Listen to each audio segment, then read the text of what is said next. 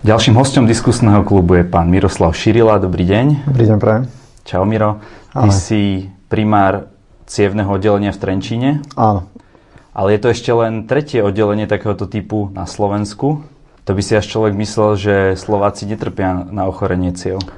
Ale nie je to celkom tak. E, tie, to, prelínanie, prelínanie tých oddelení je viaceré, pretože máme cievne oddelenie ako také angiologické, kde sa venujeme diagnostike a skôr intervenčnej liečbe, ale potom sú aj cievno-chirurgické oddelenia, eh, kde tí pacienti takisto ležiavajú, aj tí, ktorí podstupujú aj intervenčnú liečbu, čiže je to také rozptýlené, tých pacientov je viac. S akou diagnózou sa ty ako cievný lekár najčastejšie stretávaš?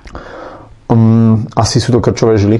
A aj napriek tomu, že, že tá práca toho intervenčného lekára v rámci, v rámci tých centier alebo v rámci tejto hospitalizačnej starostlivosti je skôr zameraná na ochorenia tepien, čiže tepny sú tie cievy, ktoré krv do končatiny privádzajú a žily sú tie, ktoré odvádzajú.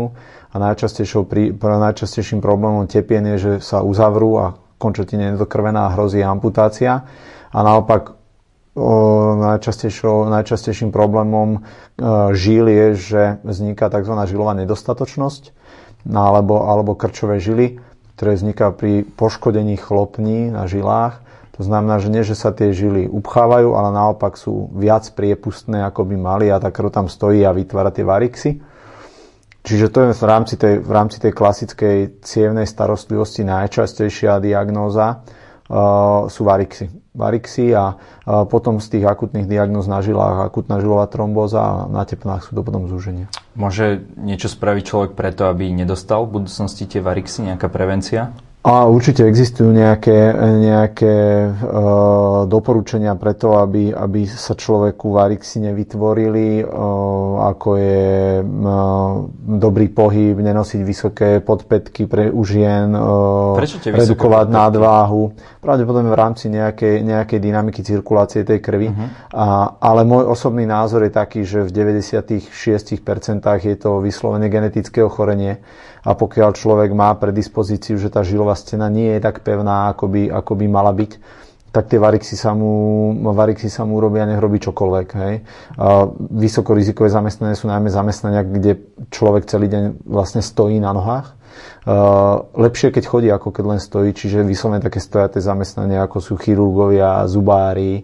A, vojaci, uh, pre, no, a tak neviem, oni zase pochodujú trochu, tí vojaci, hej. Myslím, že, že je to jak no, v Anglicku. Taký pred, jak v Anglicku. pred, uh, to by boli tvoji pacienti, tí čo aj, teoreticky, áno. Mm-hmm. Ale taký vyslovene, že mesiar, predavačka, zubár, chirurg, mm-hmm. tí najviac kvázi len stoja na tých nohách, mm-hmm. čiže tam to je naozaj častokrát to žilové rečisko sa preplňuje. Skôr vzniknú tie varixy, ale je to o genetike. No a tie tepenné ochorenia, ako sa proti tomu môže človek chrániť? Zdravým životným štýlom. Tepenné ochorenia sú uh, klasické civilizačné ochorenie, kedy sa upcháva cieva aterosklerózou, tak ako sa upcháva pri infarkte v srdci a tak ako sa upcháva pri cievnej mozgovej príhode v mozgu. A k tomu, k tomu môžem dodať len, že vystrihať sa toho, uh, aby človek nefajčil. Fajčenie je jedno z teda najväčších, najväčších problémov, aj keď veľakrát tí pacienti to nechcú priznať a hľadajú a hľadajú nejakú barličku v tom, že ale poznám niekoho, kto mal 30 rokov, nefajčil a dostal infarkt. Ale musím úprimne povedať, že z tých pacientov, ktorí majú pod 60 rokov alebo pod 65 rokov a sú našimi dá sa povedať, klientami v rámci toho, že majú upchaté tepny, tak sú to buď e, pacienti s diabetom, alebo sú to fajčiari. Čiže nefajčiť, pravidelný pohyb, mm, kontrola tých rizikových faktorov aterosklerózy, čiže vysoký tlak, cholesterol. Pokiaľ pacient má cukrovku, tak kontrola toho hladiny toho cukru, to sú také najdôležitejšie veci v prevencii. Čo keď si pacient e, chce dať ráno, každé ráno frťana, doporučuješ to? Pokiaľ to nie je vodič z povolania, tak čo sa týka cieľ, tak to vôbec neprekáža. A... Ale je to vyloženie prevencia? Asi by som to tak nenazval. A môže, môže to niekto tak uh, popisovať, že, že, že by to mohlo pomáhať, ale je naozaj dokázané, že alkohol v malom množstve má tzv. vázodilatačné účinky, čiže rozšíruje cievný systém a pokiaľ si dá naozaj ten človek jedného frťana, tak to nevadí, ale niekde po tom treťom, štvrtom frťanovi sa to láme, lebo keď je ten alkohol vo väčšom množstve, tak dochádza k aktivácii skôr toho sympatikového nervového systému a tam potom spôsobuje skôr zužovanie tepien. Čiže malé množstvo alkoholu áno, v rámci, v rámci e, zdravých cieľ môže byť, ale určite by som to nedoporučoval, akože teraz fajčím 20 denne, ale keď si dám ráno frťana, jasné. tak môžem pokračovať. Hej. Jasné, jasné. To tak nefunguje.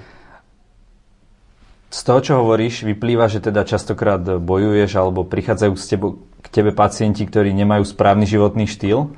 Čo ti funguje? Ako, ako, ako ich motivuješ? Alebo dá sa to vôbec?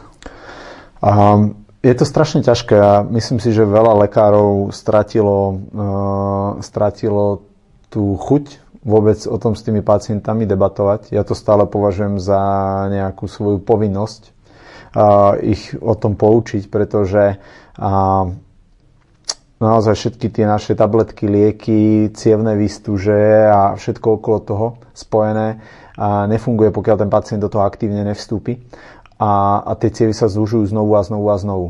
A, čiže ako ich motivovať? Človek im musí povedať, že aké rizika im asi hrozia v prípade, že, že budú pokračovať v tom, uh, v tom životnom štýle. Určite, že sa nesnažím byť na nich nejaký násilný uh, v rámci toho, že by im človek povedal, ale tak keď neprestanete fajčiť, tak vás nechcem ani nikdy vidieť.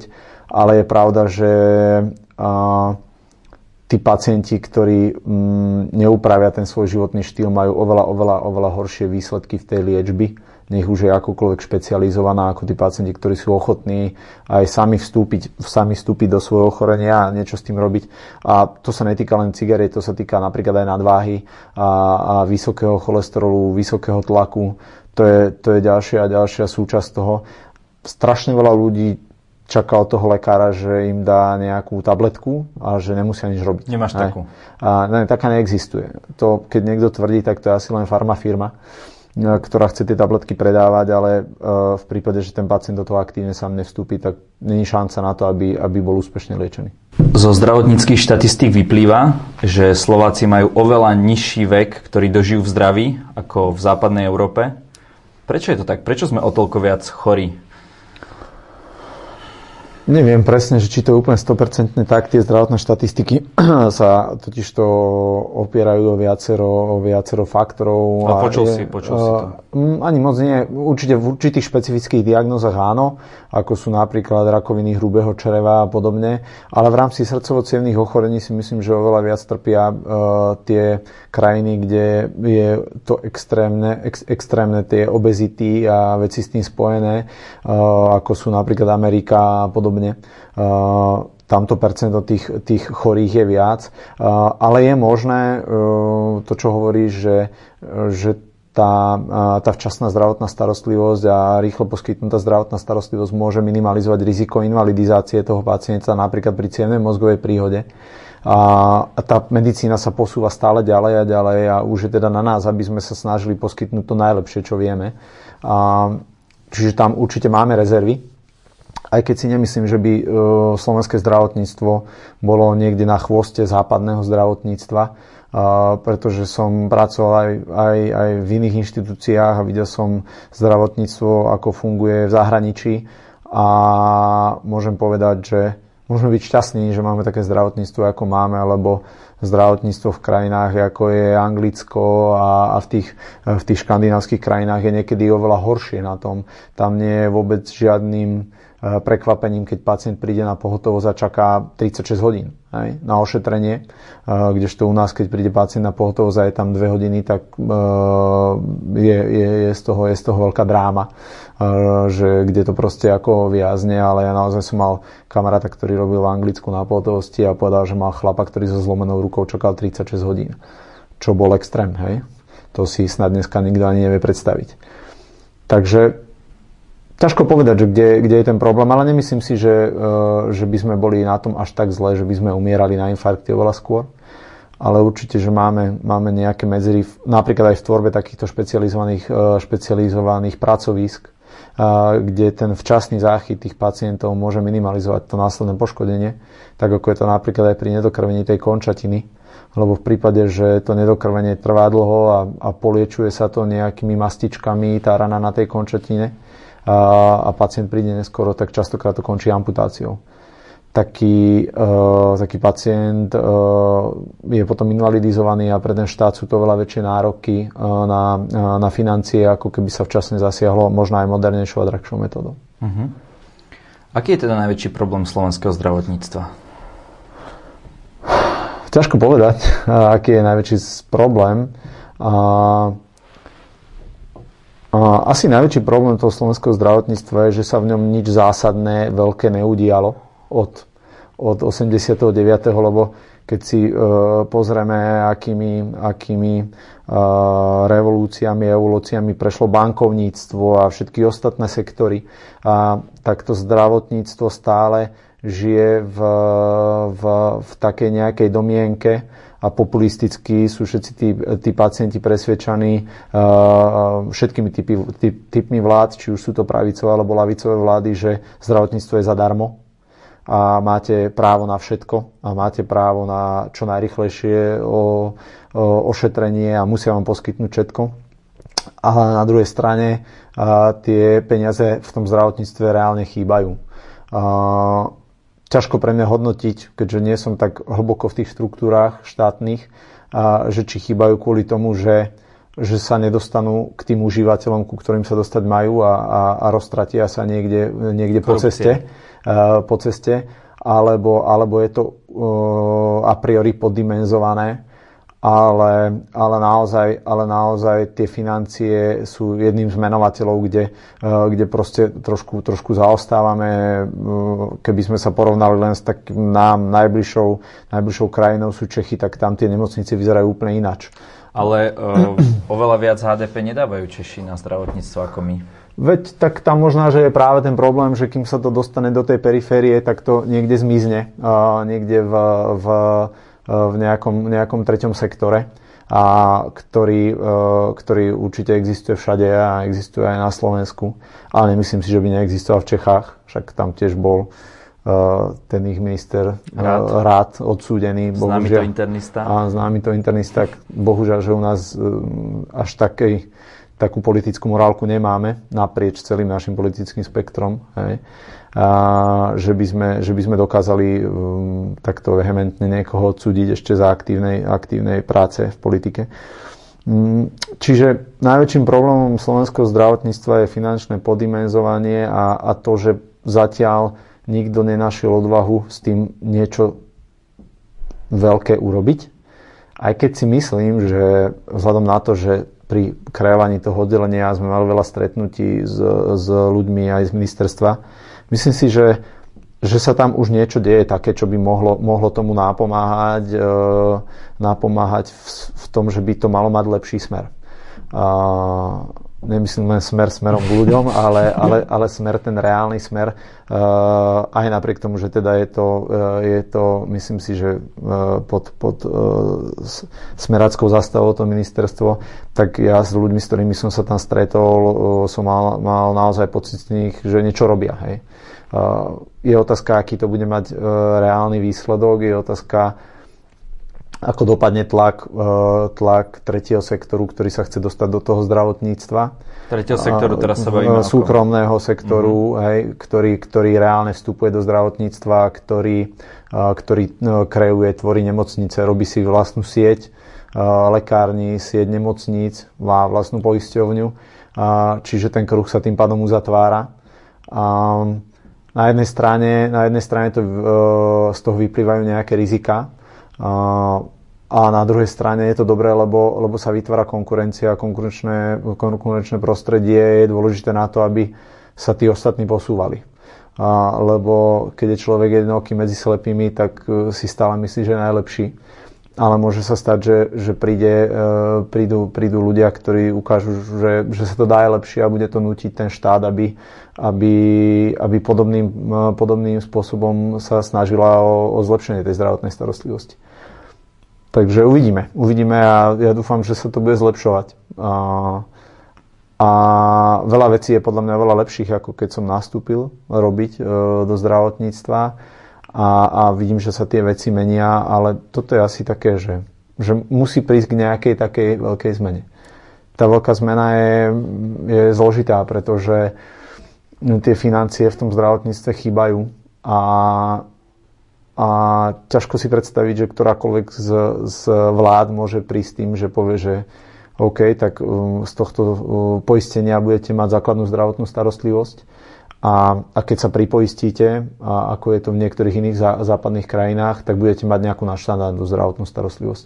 A prečo to vnímam ako problém je to, že tú zdravotnú starostlivosť dominantne potrebujú starší ľudia, pretože tí sú chorí, ktorí už nemajú financie na to, aby sa e, pripoistili, povedzme. A, a potom povedať tomu staršiemu človeku, že OK, ale máte základné poistenie, čiže na to CT budete čakať 3 mesiace a niekto mladší, ktorý sa pripoistí, a, tak ho bude mať za dva týždne. Je zložité, ale myslím si, že raz to tam niekde musí prísť, lebo, lebo naozaj to nie je zadarmo. A tie, tie sumy, ktoré, ktoré dneska stoja, všetky tie prístroje a materiály sú naozaj vysoké a ne, nedokážeme proste z toho hradiť všetko.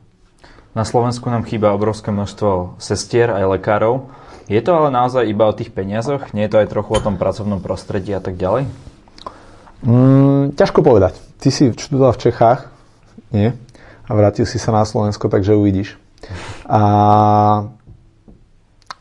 zo strany sestier musím povedať, že zo strany lekárov je to finančne už oveľa lepšie, ako to bolo, pretože v rámci um, aj spoločnosťou teda veľmi kritizovaného protestu, ktorý vtedy bol lekárov, uh, Podpísal, sa, ty si tiež, e, zapojil si sa? Áno, jasné. A dokonca som bol jeden z posledných, ktorí potom ustúpili, pretože si myslím, že fakt to bolo, fakt to, to nesplňalo to, čo to malo splňať, to, to finančné hodnotenie. Aj keď samozrejme, že nezarábame, nezarábame tak, ako zarábajú, zarábajú špecialisti v iných zahraničných krajinách. Ja na to môžem povedať, že, že keď chce ísť niekto robiť do Nemecka, nech ide. A, a bude zarábať nie 1800 eur po ukončení atestácie a špecializácie, ako je to na Slovensku, ale bude v hrubom, ale bude zarábať možná 7000 eur, ale bude v cudzej krajine a ja, ja to vnímam tak, že, že stále sa tí, uh, tí zahraniční lekári na, na Slovákov alebo lekárov z, z východnej Európy pozerajú trošku tak s, nadhla, s, tak, s takým odstupom, hej. Um, čiže to je jedna vec. A druhá vec je vysoké náklady v rámci, v rámci toho žitia v tom, v tom západnom svete a vysoké dane, hej. Nemci majú 40% dane, takže aj keď máš 10 tisíc eur plat, tak 4 tisíc ti zoberú na dane, 2,5 dostaneš. Na druhú stranu zase za to ten štát niečo ponúka za Áno, samozrejme. A, Alebo pre tvoje deti. A, tak, áno, možná. No ale, ale Určite zo strany sestier a ošetrovateľov vidím obrovské nedofinancovanie tak zložitej a náročnej práce, ako tie sestry a ošetrovateľe majú.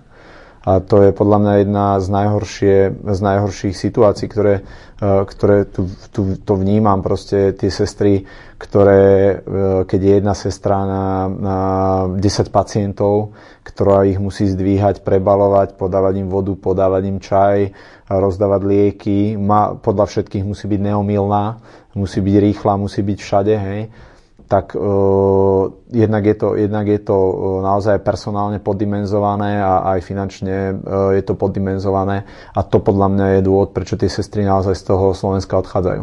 A pokiaľ uh, sa nezačnú, nezačne uh, s tým niekto reálne zaoberať, že tých sestier musí byť viac, a že, že by mali byť ohodnotené tak, ako im patrí, tak, tak sa to nebude zlepšovať. A tá sestra je naozaj pravou rukou lekára. To ne, ne, nemôže byť tak vnímané. Ja som to nikdy tak nevnímal behom svojej lekárskej praxe, že tá sestra je niekto, komu ja niečo prikážem a on to urobí. A pretože keď má človek šikovnú sestru, ktorá sa naozaj zaujíma tých pacientov, tak, je, tak to má na polovicu vyhraté aj on, aj ten, aj, aj, aj ten pacient. A, alebo najmä keď bol človek mladší a nevnímal všetko a náhodou mu niečo ušlo, tak keď tam bola skúsená sestra, tak ho dopredu upozornila a naozaj to boli dôležité veci a strašne veľa sestrám ja ďakujem za to. Čiže toto, toto je veľký problém slovenského zdravotníctva. Tí lekári, ja si nemyslím, že je to teraz až také hrozné. Hej. Je, to, je to o tom, ako je človek nastavený, že koľko je to pre neho dosť. Hej. A, a aké má zázemie samozrejme. Sú, sú ľudia, ktorí nemajú také silné zázemie a, a, a majú zložitejšiu tú situáciu, ale myslím si, že z toho platu lekára sa už dneska dá fungovať, existovať. Uh-huh. Pýtal som sa te dneska veľa, veľa otázok, Miro, ale možno, že je niečo, čo v tomto rozhovore nezaznelo. Takže nech sa páči, máš možnosť odkázať našim divákom čokoľvek na túto kameru. Um, neviem, čo by som im povedal. Uh, nebojte sa slovenského zdravotníctva. Slovenské zdravotníctvo je zdravotníctvo, ktoré sa vyvíja a verím tomu, že pôjde, pôjde správnym, uh, správnym smerom. Uh, verte tomu, že tí ľudia to tam nemajú jednoduché a naozaj najmä, najmä tie sestry a tí ošetrovateľia sa snažia, ale ich málo. A buďte trpezliví, lebo naozaj to čakanie, aj keď sa vám niekedy zdá, že, že je dlhšie, tak je spôsobené najmä tým, že ten lekár sa snaží toho pacienta, ktorý je pred vami ošetriť tak, ako má a nechce to od, odfláknuť, takže ja verím tomu, že, že spoločnosť uh, sa bude mať lepšie aj v rámci, aj v rámci toho, že, že dneska ten zdravý životný štýl ide dopredu. A verím, že aj, aj zdravotníctvo sa bude zlepšovať, aby sme poskytovali lepšiu zdravotnú starostlivosť. Ďakujem za rozhovor. Ďakujem aj.